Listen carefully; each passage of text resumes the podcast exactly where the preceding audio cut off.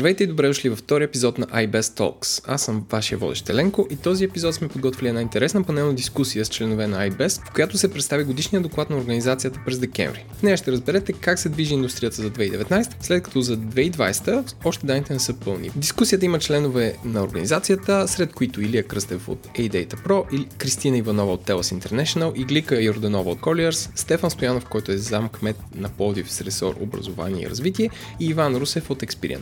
Но първо съвсем кратки новини за членовете на iBest. Отскоро iBest е съосновател на съвета за глобални технологии и бизнес услуги или GTBSC, заедно с още 11 асоциации от цял свят, включително Штатите, Великобритания, Индия, Египет и така нататък. Двете организации имат общ календар, а като събитията на GTBSC може да видите на ibest.org на клона черта календар. Следващите са GTBSC Series Impact Sourcing на 20 януари и GTBSC Series Open Talent на 24 февруари. Вижте сайта. Най-голямата софтуерна компания, ако гледаме приходите в България, именно PaySafe, обяви, че отваря нов офис във Варна. В него трябва да работят 200 души, като това е първият офис извън София за компанията за дигитални разплащания. Целта е офисът да бъде отворен през полета на 2021, като той изглежда няма да бъде напълно традиционен с фиксиран брой служители, а в него ще могат да работят и служители от София, когато поискат. Офисът ще бъде с площ 1600 квадратни метра и ще се намира в бизнес градите Варна Towers, където наематели са други компании от сектора, като DSC Technologies и Concentrix.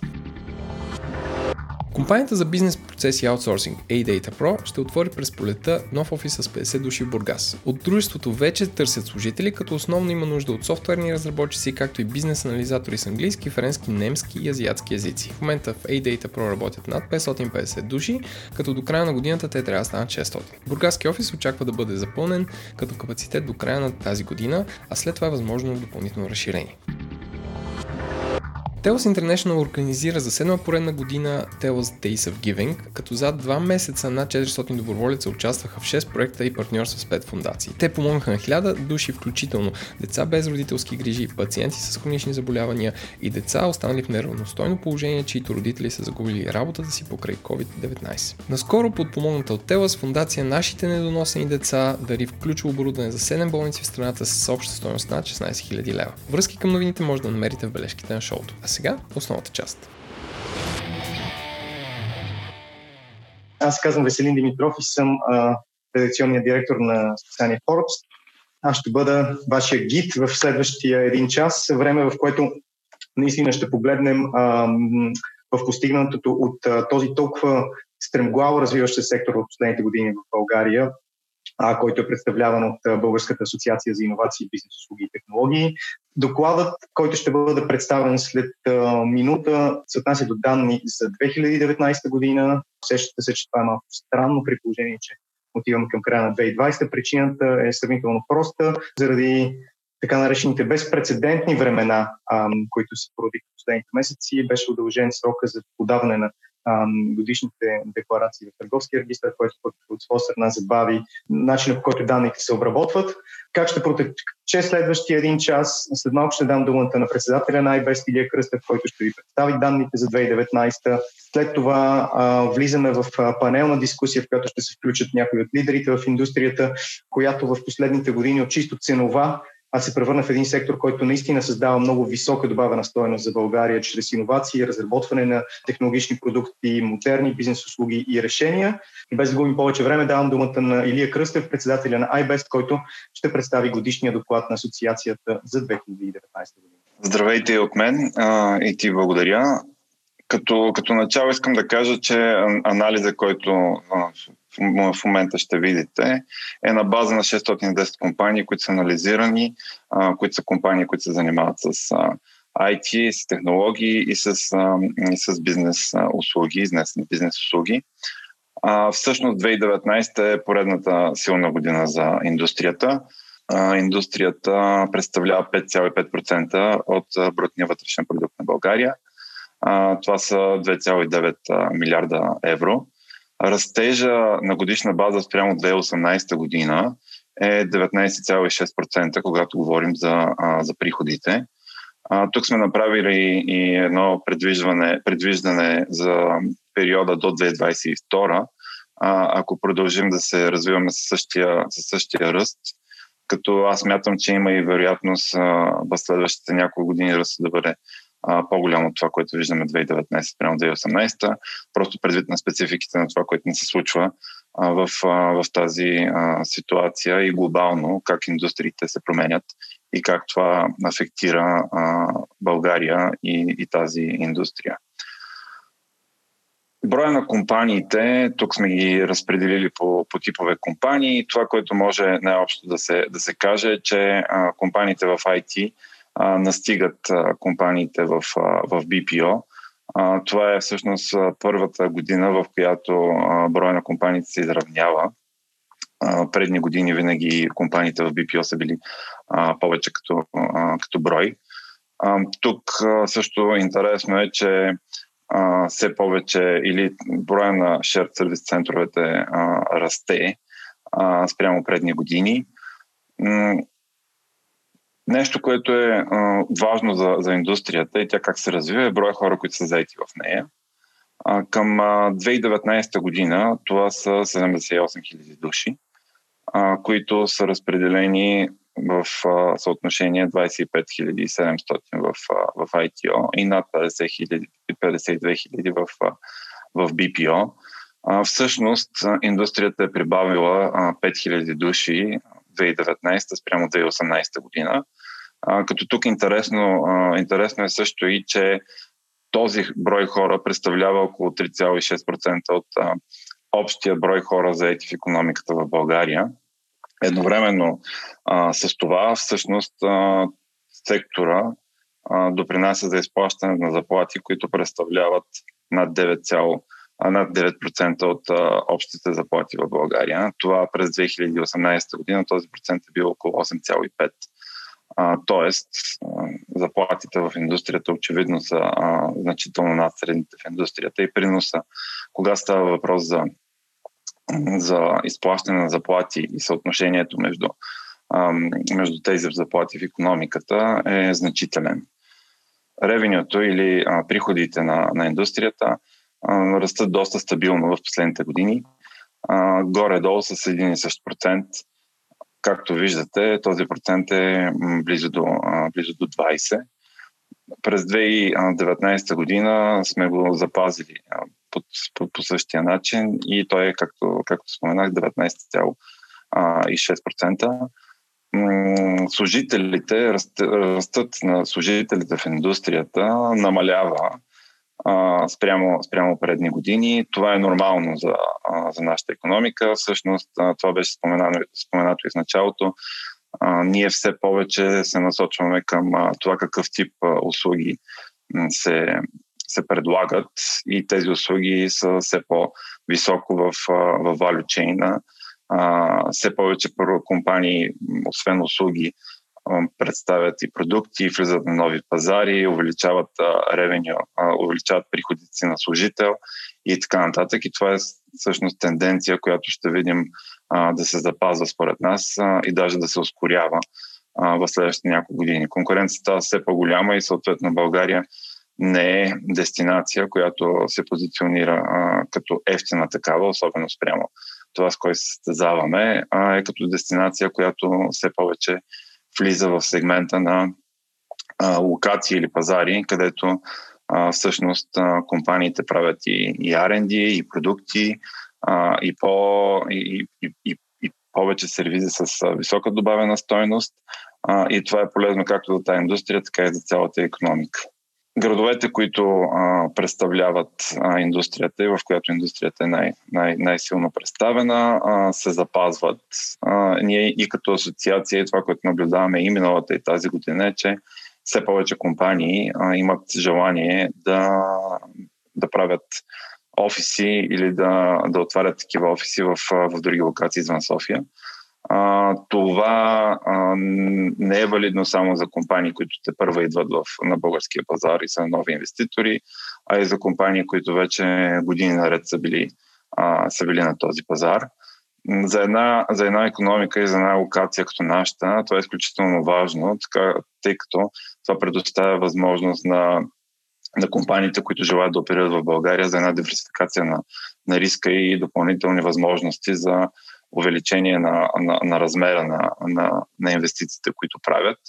В този смисъл работата в посока на това да имаме повече такива дестинации или в тях да влизат все повече компании е важна не само за, за тези локации, а и за привлекателността на, на, на пазара като цяло.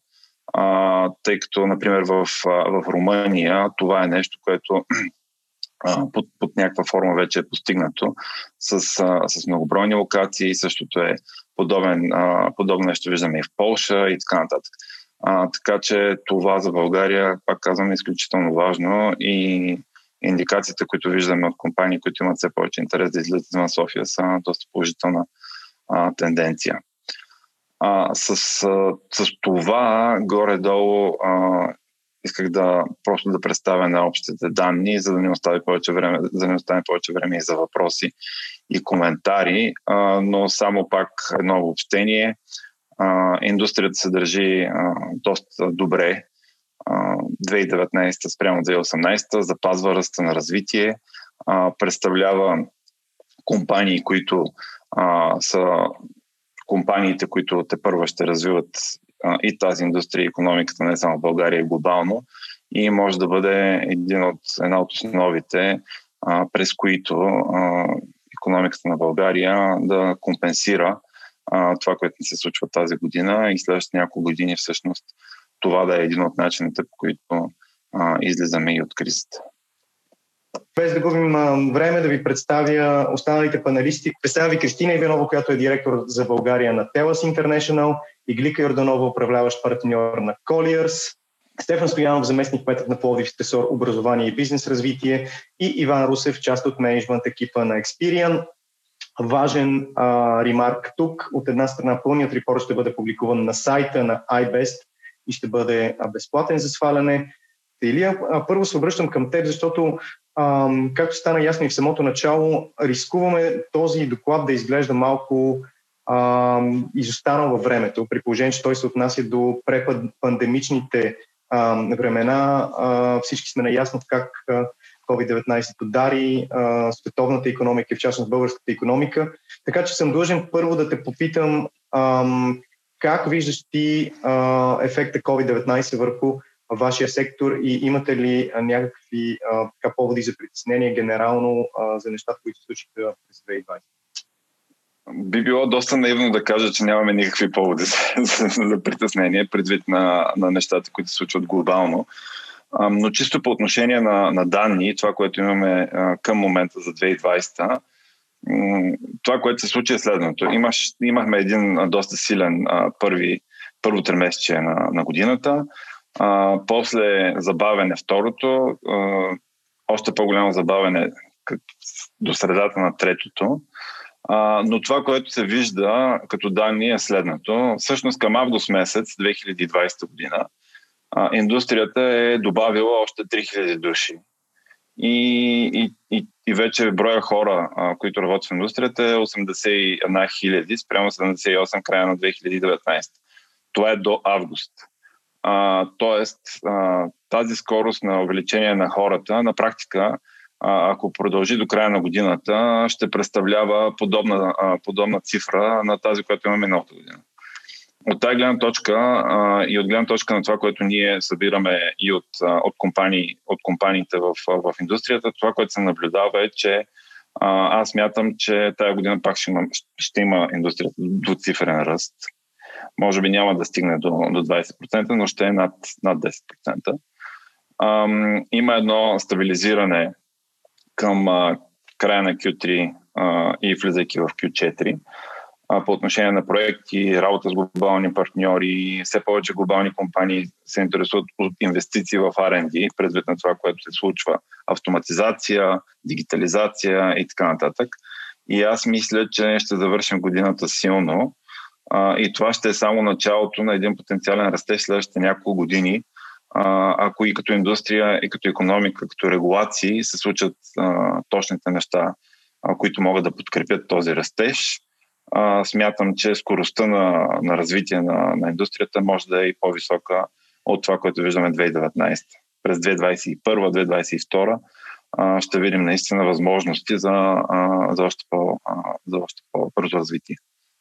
Ми се иска да прехвърля топката към а, Кристина. Кристина Иванова, директор на, за България на Telos International, един от всъщност пионерите в сектора, една от първите компании, които навлязаха в България в този сектор а, и един от големите работодатели. Мисля, че говорихме онзи ден 3500 служители в двете локации в а, София и Пловдив. А, Кристина, а, от твоята гледна точка, кои са силните страни на а, сектора в България в момента? Да, всъщност наистина ние сме най-големия работодател в BPO индустрията с 3500 човека в България, разделени между София и Пловдив. А, аз ако мога първо само да добавя нещо към а, това, което Илия каза за тази година и за коронавирус кризата. За нас конкретно а, всъщност при нас има много здравословен микс на клиенти. И ние, освен клиенти, които са в травел индустрията, която наистина драстично пострада и обемите много намаляха, имаме и клиенти в много други индустрии, които пък много добре се развиха покрай кризата, като геймс проектите. Така че за нас всъщност беше много лесно да прехвърлим хора от едни проекти към други проекти, да продължим да растем и да се развиваме от една страна. И от друга страна, всички клиенти глобално на организацията, Telas International е компания с над 50 000 служители по света, които пострадаха клиенти в различните локации, започнаха да търсят за оптимизация на разходите. Имаше такова вътрешно преразпределение на клиенти от другите локации към България. Така че за нас в България нещата изглеждат доста добре въпреки тежката година. А, от гледна точка на това какво очакваме също така за до година и нали, как, как биха изглеждали нещата за нас, а, ние очакваме да продължим да растем и през а, 2021 година и цялата така корона криза да ни даде една по-голяма гъвкавост от гледна точка на това какво можем да предложим на нашите служители а, като комбинация от работа от офиса, работа от вкъщи, много повече възможности за индустрията като цяло а, на база на всичко, което видяхме, че е възможно да се случва през тази година, за което до сега беше абсолютно немислимо да се говори. Работа от вкъщи, такива огромни обеми, а, толкова бързо, така че за мен а, бих казала, че индустрията в България е в доста стабилно положение към момента и ще продължи да се развива и да расте.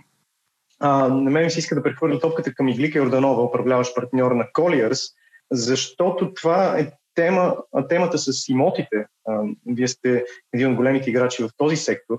Темата с имотите е изключително актуална и мисля, че тя се простира извън, а, извън сектора, за който говорим конкретно днес. Но много хора се питат а, наистина на къде ще отиде офисния спейс. Не знам колко от нас в момента са а, наистина в офис, и Глиха, мисля, че ти по-скоро си вкъщи. Аз съм, а, да. Разкажи ни наистина от твоята професионална гледна точка и от експертността, която имате вие в Colliers, как виждате развитието на имотния пазар, търсенето на големи офисни пространства от компании от сектора и от другите сектори и въобще на къде отива този home office тренд според теб? С удоволствие и благодаря за възможността. Всъщност, може би ще подхвана темата и там, където Кристина остави. Тя спомена, че се развиват прекрасно в среда, в която има микс от работа от вкъщи и работа от офиса, нещо, което е било немислимо в този мащаб и размах за всички играчи в економиката. От нашата перспектива наистина можем да споменем няколко а, така, тенденции, които наблюдаваме и анализираме с интерес, за да може да направим така и най-добрия възможен форкаст, прогноза, къде ще се озове офисния пазар и най-вече какво означава това за секторите, свързани с економика на знанието и това, за което днес си говорим. А, ние като глобална компания имаме възможност да направим такъв тип проучвания а, доста широко и глобално, Имахме възможност пред 2020 да направим две такива а, на пролет, а, по време на първия локдаун в Европа и сега по време на, на втория, така че а, погледа ни се простира на 4 континента, 25 държави, над 8-9 хиляди респондента от 18 сектора. Това, което всъщност а, е ясно за всички е, че от тук нататък а, работата от вкъщи ще остане като модел. Тя ще бъде интегрирана в един по- балансиран, по-ребалансиран всъщност модел на работа, в който всички сектори, почти всички сектори ще имат възможност да дадат възможността служителите да подберат схема на работа, в която ще има микс от работа вкъщи, работа от офиса и работа от трето място, което може да е вече наистина навсякъде. Това, което този тренд ще, ще бъде като отражение в продуктивността. Наистина за нас а, изключително а, голяма тема, която изследваме. Какво значи това дългосрочно за продуктивността, какво значи дългосрочно това за креативността на, на служителите. И тук идва и ролята на, на офиса, бих казала, в който все повече офиса ще е място, което ползваме като работодатели за ко-креация, за иновация, за ускорител на бизнеса тъй като, разбира се, част от дейностите нашите служители могат да извършват достатъчно добре и от хоум офис. Концентрирана работа, индивидуална работа, това са процеси, които доказано се случват ефективно а, и от трети места, различни от офисите. Това, което а, вече отчитаме като отражение върху нашата сфера, тази на движимите имоти, разбира се, какво, какво ще е новото желание, а, общо обединяващо за корпоративните клиенти за, за компаниите, без значение от сектора. 45% от тази широка извадка казва, че ще иска много повече гъвкавост, която да е интегрирана в класическите договори за найем за офисите. 26% от компаниите казват, че от тук нататък следващите години много повече ще се ползват флекс офиси, обслужвани офиси, коуъркинг пространства, изобщо концепцията на това офиси на място, което не е задължително е вкъщи, но удобно за служителя, близко е до него, не се налага да пътуваме или сме в трафик и дава възможност все пак екипите да имат интеракция на живо. А, и не на последно място, разбира се, ще има отражение върху срочността на договорите за найем. 20% от глобалните компании казват, че разсъждават върху по-къси договори за найем. Така че от а, точка предстои доста вълнуващ за нас а, така вълнуваща трансформация върху това как ще ползваме тази роля на офиса като обединяващ, интегриращ модел, място, в което наистина можем да ползваме разпръснати екипи в различни локации, а, така да работят върху това да имат обща култура и социални връзки. Надявам се, отговорих на въпроса ти. Абсолютно успя да отговориш на въпроса ми а, и това, което казваш, разбира се, е абсолютно смислено. Прехвърлям топката към Стефан. Добре дошъл и на теб. Заместник кмета на Пловдив с ресор образование и бизнес развитие. Видяхме от презентацията на Илия, че всъщност има огромна концентрация на сектора в София. Мисля, че 70 плюс процента от фирмите са базирани в столицата. Видяхме някои а, интересни така локации, а, Тетевен, Троян, Бяла Слатина, но наистина там говорим за единични фирми, а, където лично мен би ми било интересно да видим за какъв мащаб става въпрос. А, Пловдив от своя страна обаче е много интересен пример за община, която по лице а, изключително нали, като активен пример за човек, който е а, част от администрацията, но всъщност е и години наред подава сериозна ръка на бизнеса. Какви са ползите всъщност от а, това за град като Пловдив да влизат все повече и повече компании а, и от BTO, и от ITO сектор? Първо, позволи ми да, да поздравя Илия и асоциацията за поредния добър, поредното добро проучване. Данните наистина са оптимистични и въпреки предизвикателната година, по-скоро аз ще, ще бъда оптимист и ще се присъединя към коментарите, че да, това дава доста, тези предизвикателства дават доста сериозни възможности за индустрията а, за, дори за привличане на нови клиенти а, и нови възможности, а, така че да се осигури един устойчив ръст.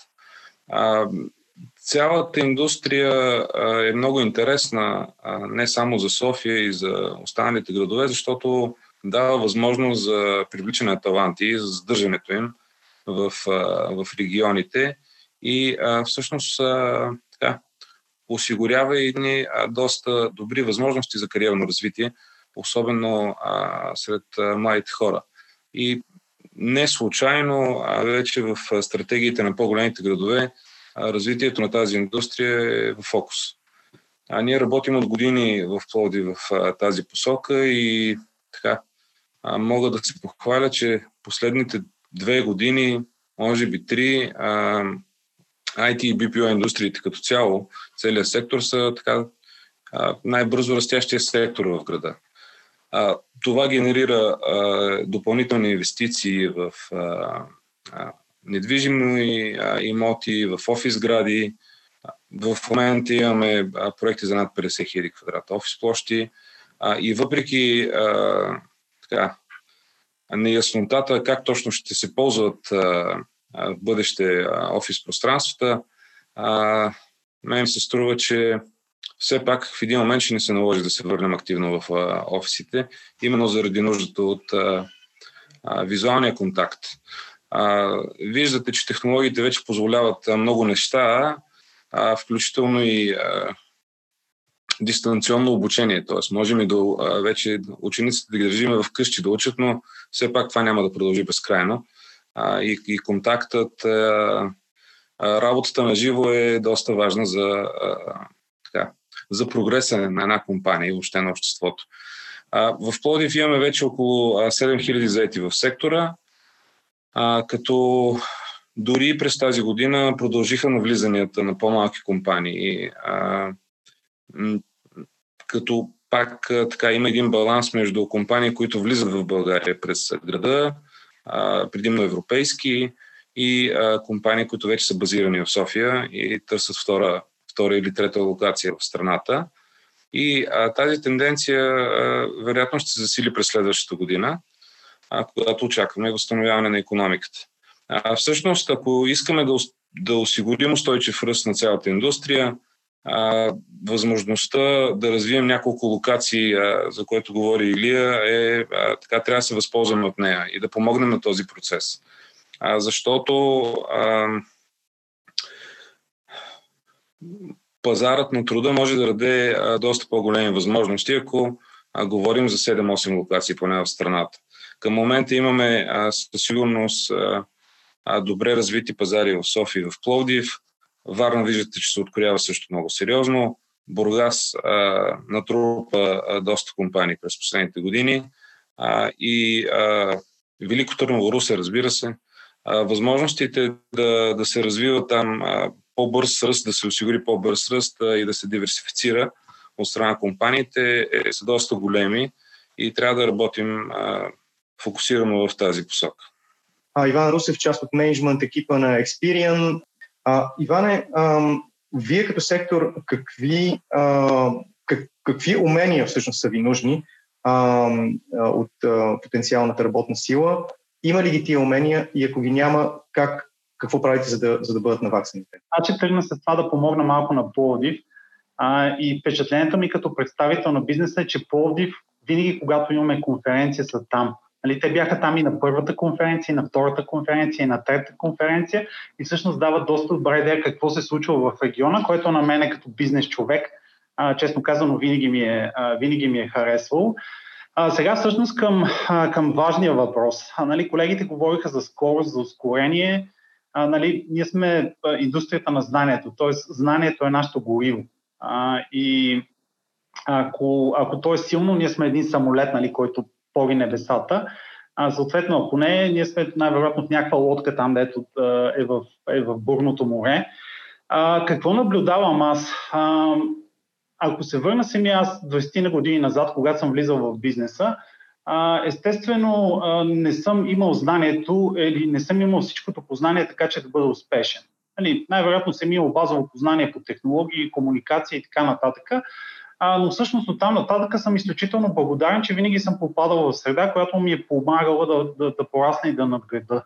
Нали, тя ми е помагала да разбивам повече от технология, да стана екипен играч, да, да, да, да мога да доставя, да мога да бъда организиран, да мога да комуникирам като хората, да, мога, да можем като екип да се организираме, да имаме правилната стратегия и така нататък. А, така че за мен винаги очакването от образователната система е а, хората да придобиват а, това базосно ниво а, и всъщност от там нататък когато стъпиме на това баз, базово ниво, пък вече самите организации бизнеса да надграждаме. Нали, ако сте в HR бизнеса, правилото 70-20-10, очаквал съм тия 10%, честно казано, а, така че хората в крайна сметка да разбират своята роля, да имат базовото познание а, и да могат да работят в екип. А, оттам нататък наблюдението ми е, че а, през годините а, а, доста се надгражда в самото разбиране как се изграждат кадри. Или ако погледнете HR екипите, те се казваха а, човешки ресурси преди няколко години, вече една добра част от тях се казват People Development екипи или People Success екипи и така нататък. Нали, всеки го надгражда по различен начин. А, но вече това, което преди години беше а, лукс, а, всъщност е стандарт в индустрията. А, едва ли има организация, едва ли се тук представените днеска на срещата, а, има фирми, които да, да нямат едно от тия неща, нали, стъжански програми, вътрешни академии, а, вътрешни обучители, а, технологичните разговори, така наречените Tech Talks, а, програма за надграждане, програма на, на умения, програма за задържане и за обучение на ключови служители и така нататък. Това вече е стандарт.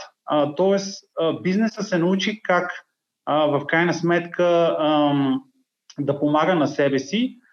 И за мен е следващата стъпка и, и това, което липсва и това, което може да надградим, всъщност върви по е тази стандартна концепция за развитие, където всичко започва от, от вътрешния аутсорсинг, от аутсорсинг. След това то се надгражда в така наречените центрове за експертиза, Center of Excellence, а, нали, когато вече хората имат достатъчно познание, така че те да дефинират стандарта в индустрията, а не просто да следват стандарт, който някой друг е надградил и оттам нататък типично компаниите продуктизират. Нали, добри сте в нещо, а, било то услуга, било то софтуерен продукт, а, било то нещо различно и всъщност искате да го продуктизирате, а, така че в крайна сметка, а, когато го произведете, извинявам се, че ползвам такива термини, а, които може и да са нетипични за индустрията, но всъщност това се случва, а, когато произведете нещо, да може да го продадете много пъти. Нали, така наречената продук, продуктивизация. А, връщам се към образованието, къде може да надгради то. А, две основни теми. А, нали, едното е всъщност а, вече а, надграждането на, на самите предмети, които се изучават и те да не са просто машиналните, имаш някакво задание, седни и го кодирай, а, ами всъщност надграждането в това а, самите студенти да почнат да разбират, че има нещо наречено пазар, а, пък този пазар а, в крайна сметка има някакви нужди, ние отговаряме на тези нужди. И всъщност това, това представлява концептуално бизнеса. А, колкото а, повече успеем и по-добре успеем да се възползваме от средното образование, от а, висшето образование, от времето прекарано в него, а, всъщност толкова, а, толкова по с по-голяма скорост човек влиза в бизнеса. Нали, представете си средното образование 4 или 5 години, университет отново 4 или 5 години. 10 години, в които един професионалист всъщност може да се развие.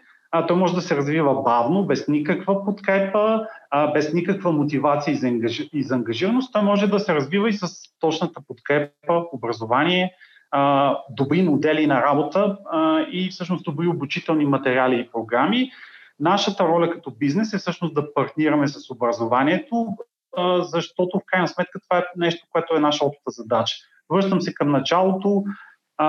Знанието е нашето гориво, всъщност ние и нашето партньорство с обучителните институции, мястото, където се, където се изгражда това знание, ние трябва да си максимализираме тия 10 години, в които а, всъщност децата се подготвят така, че след това да започнат първа работа и да бъдат успешни в бизнес. Като оставим темата с таланта на една страна, съществува и по-голямата картина, която е свързана с конкурентното предимство на, на България. Илия, а, бих искал да попитам теб а, дали съществува риск според теб за България да загуби с времето ам, това конкурентно предимство. Това е една теза, която а, много економисти защитават, а, че едва ли не с течение на времето ценовия фактор, който често говори за България, всъщност ще почне да губи стоеност, когато се появят нови държави, членки на Европейския съюз, където евентуално работната сила би била по-ефтина. Ами ние никога не сме излизали от тази конкуренция. И, има, имаше и тази година, имаше и преди 5 години, преди 10 години, преди 40 години, ще има и след 5, 10, 20, 30 и така нататък години.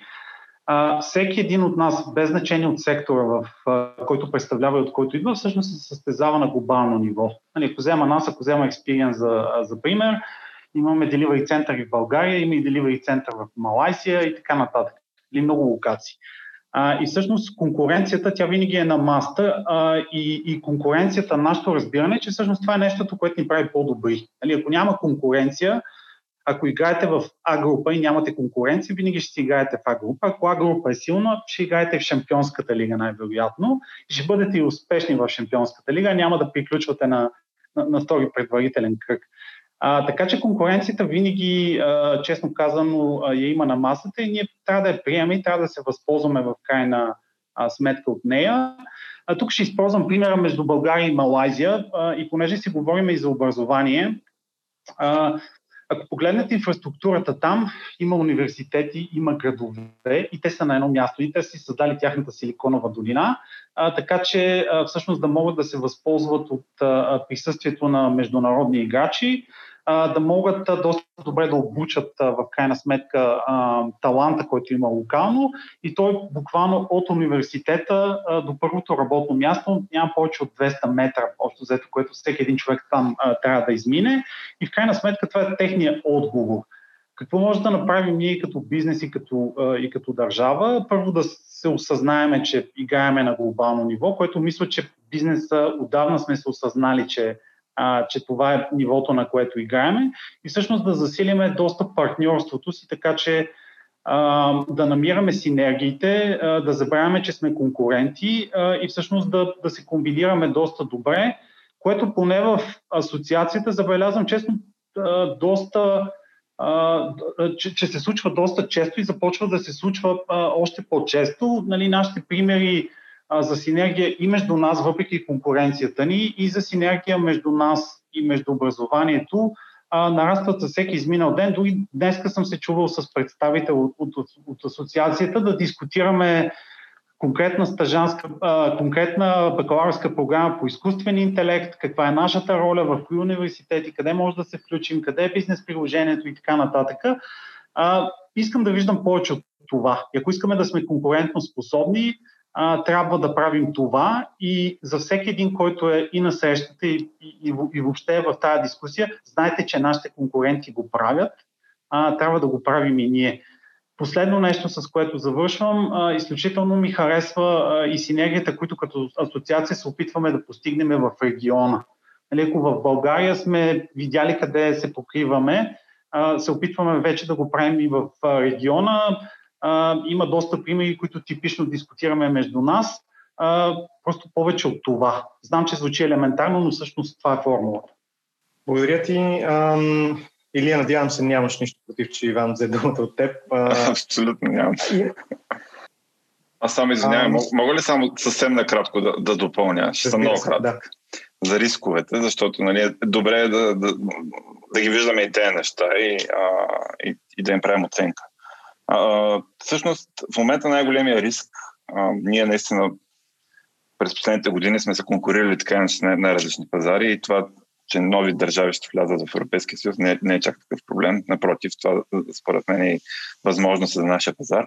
Но най-големия риск е, че скоростта се е променила значително от една страна. И всъщност това а, вече по какъв начин се използва текущата ситуация, зависи и освен от компаниите, които оперират на тези пазари, и от регулациите и правителствата, които а, съответно а, са в, в тях. В тая връзка най-големите рискове на индустрията са свързани с това, че в момента с все повече хора работейки от вкъщи, на практика то дефиницията на локация е доста по-различно от, от преди а, хората могат много по-лесно да се местят от един пазар в друг, компаниите могат да се местят, даже без да се местят, просто да използват хора на различни пазари и така нататък.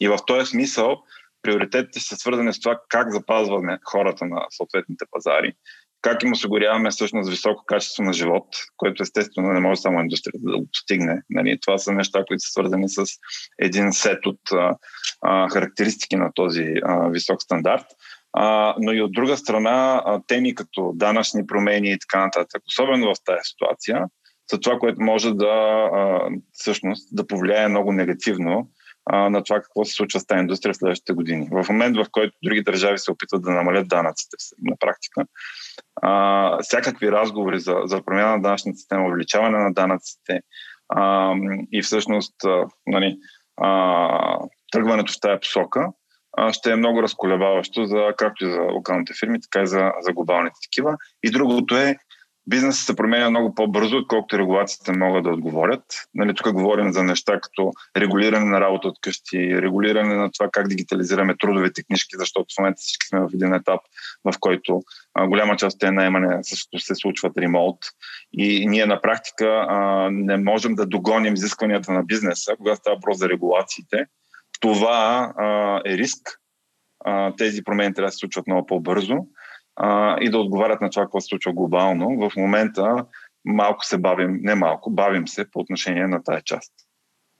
Кристина, аз бих искал да те попитам и ако върнем топката а, към възходящия тренд, който виждаме в сектора в България и а, го вплетем с темата за альтернативните локации, която а, също е на аджендата, нали, включително с участието на Стефан днес, а, какъв е вашия опит от Пловдив? А, говорихме онзи ден в предварителния разговор, че всъщност а, с течение на годините предизвикателствата пред втория ви офис, всъщност втория ви офис, този Пловдив, а, са се променили. А, можете да разкажеш малко повече за този път?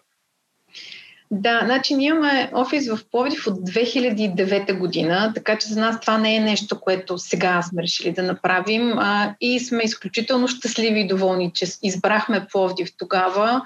Ам, и страхотна подкрепа сме срещали винаги и от Стефан и от цялата община Пловдив а, в разширяването си в Пловдив. Около 500 човека работят в момента там и продължаваме да наемаме.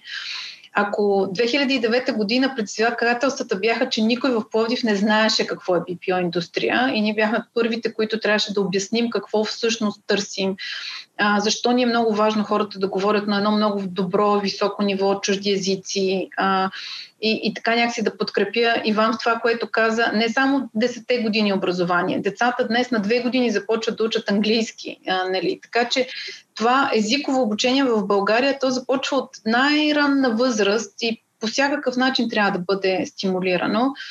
А, тогава хората дори не разбираха нали, в Пловдив какво значи да си акаунт менеджер, да си част от така глобална компания. Към днешна дата нещата са малко по-различни, а хората са доста по-добре запознати, имат други конкуренти а, на пазара в Пловдив, които продължават да се развиват, така че вече а, има хора, които са с доста повече опит, бих казал, в нашата индустрия, в Пловдив като цяло. А, това, което Пловдив прави за нас е първо дава една допълнителна сигурност. Всички наши бизнес continuity планове а, са свързани или с Пловдив, а, или с а, други локации, но за България това е предимно Пловдив. А, Пловдив е един прекрасен град за живот все повече срещаме колеги от София, които искат трайно да се преместят в Пловдив, търсят си там жилища и всъщност са изключително доволни, че имат възможност да продължат да работят с нас, но от Пловдив. Пловдив продължава да инвестира а, в изключително добрия социален живот на хората. А, хората са много по-спокойни, много по-усмихнати от хората в София, които са много по-забързани. А, столица на културата помогна страшно много за нашите а, програми, които са свързани с релокация. Много повече хора чуха за Пловдив. Много повече хора посетиха Пловдив и им хареса. И когато а, търсим нещо, което не можем да намерим на пазара в България и трябва да релокираме някакво някой да дойде да работи в България, докато преди стоеше само София като вариант, вече хората знаят и за Пловдив и са абсолютно отворени за подобна възможност, което за нас е още един плюс да разширяваме а, бизнеса си в Пловдив. А, ако трябваше днес да решаваме дали Пловдив или други градове, 2009 година направихме едно много детално проучване къде точно да бъде втория ни офис. Смятам, че и днес бихме избрали Пловдив и сме изключително щастливи от решението си тук. Виждам, че Стефан се усмихва. А, ясно е, че той е голям а, съвкупност от фактори, които правят Пловдив а, толкова интересен за индустрията, не само за тази. А, но според теб, какво а, всъщност пречи на повече общини да стават по-привлекателни а, за българския бизнес генерално? А, със сигурност, аз и с това започнах, че хора, понякога много често, а, погледнете дори хората, които са около главата ми, а, един човек прави разликата. И вярвам, че в Пловдив нали, този човек е тук сред нас и всъщност а, а, Стефан, ти много помагаща за бизнеса да, да се развива, но наистина а, какво не правят другите общини, за да се позиционират там, където е Пловдив? А, аз по-скоро позволим първо да, да благодаря на Кристина за добрите думи и за това, което правят всъщност тези индустрията, понеже а, от една страна тяхната програма за релокация, т.е. привличането на чужденци, които да работят в България, от друга страна върнаха вече стотици българи трайно в България, а, което е а, достойно за примери за уважение. Поздравления за Телас. А, видяхме доклада и тази годишния доклад и а, там се открява една много ясна тенденция. Все повече локации се появяват на картата. А, тоест, самия бизнес, а, вече търсейки а, и диверсификация, и оптимизация на разходите, търси нови локации. Разбира се, този процес може да бъде по-бърз. А, преди 6, 7, 8 години а, примерите като Телас бяха единични. Тоест, много малко компании мислиха въобще разсъждавах по въпроса да излезат извън а, територията на, на София. А, и тогава беше доста по-трудно. А, сега, а, с повечето от компаниите, които са в града, моят екип се познава лично, понеже търсим контакти постоянно и а, повечето компании сме ги убеждавали да, да пробват, да рискуват. А, и всъщност а, времето, което инвестираме, а, специализацията на самия екип, аз, при нас има хора, които занимават само с а, тази индустрия. Годишни, годишни изследвания правим много внимателни, където всъщност спестяваме много време и пари на компаниите, които искат да влязат в. Които търсят въобще локации. Тоест, данните, които предоставяме, това въжи и за индустриалните зони, между другото. Важно е всяка община, като администрация, разбира се, да поддържа малък екип, който да се занимава само с стратегическо планиране и с работа с инвеститори. А, и в по-големите градове почнаха да се появяват такива екипи, което е добре. Но като цяло а, вече има познанието в индустрията и добрите примери. А, много компании имат по два, по три офиса в страната и всъщност това осигурява а, възможността да се расте. Защото а, няма как да осигурим само на две-три локации да осигурим достатъчно хора за, за ръст, впечатляващите ръстове, които се виждат. Или ако индустрията генерира по няколко хиляди работни места на година, очевидно е, че трябва да работим на повече места. Аз веднага бих използвал това, което ти казваш, за да предизвикам и глика с един въпрос. Всъщност, има ли достатъчно офиси, които да, са, да поберат големи екипи извън София? И да отговарят на критериите, които глобално. Краткият отговор е има. Ако преди 10 години това беше предизвикателство наистина и правихме чудеса от храброст, сега не мисля, че имаме проблем с платформата от Real Estate. Напротив, и в Пловдив, и във Варна, и в Бургас има изключително така добра база от модерни офиси. Строят се, както каза Стефан, над 50 хиляди в Пловдив, даже над 70 във Варна и Бургас се строят около 20 на хиляди квадратни метра. За мен обаче, ще, ще кажа това, което е много важно за нас като консултанти. Разбира се, наличието на офиси е важно, но това е вторично. Основното е наистина да има добра екосистема. Това, което спомена и Стефан, изключително важно в състезанието за привличане на инвестиции в сектора е наистина да имаме възможност да разполагаме с добра екосистема, стартирайки от а, ясна рамка и визия на общинско ниво, подготвени екипи, ясна структура на работа. А, много важно е холистичният подход към образованието, както споменаха всички, наистина от детската градина през началното, средното, висшето образование, а, достъп до не само образование, но и здравеопазване. Всичко това е изключително важно, за да може да стигнем до разговор за офиси и недвижими имоти. Ние идваме последния в тая верига и много по-важно е как привличаме потенциала на, на хората. Имаме изключителния шанс, или говореше за рискове, аз може би бих загаднала и възможността в тази ситуация. А това е изключително така добрия брой качествен талант, който се върна поради ситуацията в момента, който беше започнал да се връща още 2019, когато за първи път имахме а, позитивна нетна миграция и имаме изключителния шанс и възможност а, разбира се, не само бизнеса, но и а, с помощта на, на всички ни в тази държава да направим възможното да го задържим и наистина да дадем възможност тази економика на знанието да се разширява в повече локации.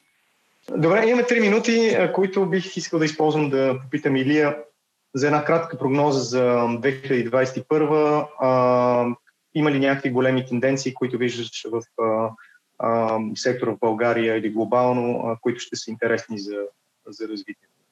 Някои от нещата вече, вече се споменаха. Очевидно, така иначе, да, но... да, да глобално, глобално процеса на дигитализация се ускорява. Друг процес, който се ускорява е всякакъв тип автоматизация, която при текущата ситуация всъщност компаниите са много по-готови да, да прилагат и в този смисъл пазари и компании, които са най-адаптивни, най-бързи, когато става въпрос за такива процеси, ще са успешни. А, другото, което говорихме е това с хората и това, че това, което се случи последната година, им даде още по-голяма свобода а, за това да могат да работят от, от, от всякакви локации, а, което както е възможност, така и е риск за някои от, от пазарите. Това, което те първа предстои да се, да се довърши като процес също така е, че големи компании, които искаха да диверсифицират риска си а, от пазари в, в Азия, Западна Европа, Штатите и така нататък, а, започнаха да търсят и, и други локации за инвестиции. А, това беше много добър момент България нали, активно да влезе в тази дискусия, не само като пазара България, като а, пазара Юго-Источна Европа, а, което ни поставя на картата по съвсем друг а, начин, като големина и възможности.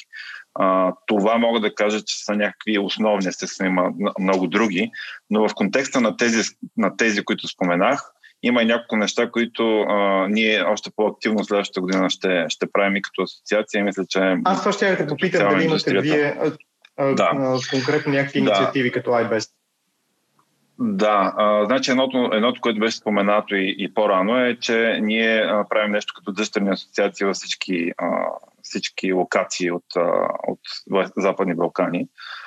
Като целта на това е наистина да създадем едно разбиране за пазара на, на Юго-Источна Европа като един пазар, в който може да се случва трансфер на хора, на идеи, технологичен трансфер и така нататък. А, и всъщност по този начин да създадем а, по-голям, а, по-голяма възможност за а, привличане на, и на а, инвеститори, и на развитие на локалните компании. А, това е едно. Другото е все по-активна работа с а, градове извън София. А, това го правим в последните няколко години. В момента всъщност пак продължава да е един от нашите приоритети. Това е много важно, и освен за индустрията, за това как се развива економиката в България.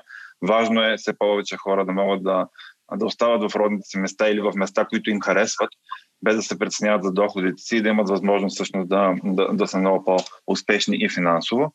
А друго важно е работа с регулаторите, това за цялата индустрия и за економиката ще е изключително а, важно. Както споменах, скоростта се променя и ние трябва да сме доста по-бързи а, в а, адаптирането към тази променена скорост. А, образованието, тук малко една, а, нали, а, една теза, която може би е малко крайна, но всъщност начинът, по който образованието оперира в България и не само в България, образованието е в общия случай е доста по-консервативно, по-бавно се променя и така нататък, дава една по-голяма дългосрочност. В текущата ситуация на нас извън дългосрочност не трябва и скорост. И в, този, в, в, в този смисъл трябва да има някакъв баланс между тези две, два стълба, когато всъщност създаваме и развиваме хора. И от тази гледна точка тук може би не е лошо част от а, финансирането, което се случва по отношение на образованието или нови фондове, които се появят, а, да са насочени към компаниите за развитието на тези неща, за които Иван говори, а, вътрешни тренинг центрове и така нататък. В крайна сметка, както хора от компаниите отиват и преподават в университетите, така може би не е лошо и част от преподавателите до университетите да дойдат и да работят в компаниите и като адаптация по отношение на бързината. И последно, а, технологичен трансфер. Значи, а, както казах, скоростта се променя. В България има голямо количество стартапи, а, които, с които ние се опитваме да създадем една екосистема, в която те имат а, възможност да излизат на, на, на световни пазари, които част от компаниите могат да, да им помогнат. А, това ще увеличи скоростта на развитието на тези стартапи, а, ще, ще помогне и големите компании да, а, да са по-успешни глобално. И това е нещо, което ние активно работим с, с Беско, което е стартап асоциацията в България а, с които имаме доста добри отношения и всъщност и по отношение на регулации, които да помогнат тях, и по отношение на реализацията на част от, те, а, от този технологичен трансфер. Това ще е също нещо, което следващата година ще бъде доста важна, а, за да може цялата економика и индустрията да е успешна. Благодаря на всички, които се включиха днес и до скоро. Това беше всичко от нас. Ако този подкаст ви е харесал, оставете позитивно ревю в Apple, Google, Spotify или където получавате вашите подкасти. И също така препоръчваме да слушате през приложение, а не през а, сайта. Ако искате да се свържете с нас, може да ни пишете на подкаст maimunskoa.ibes.org. Слушайте ни пак след две седмици.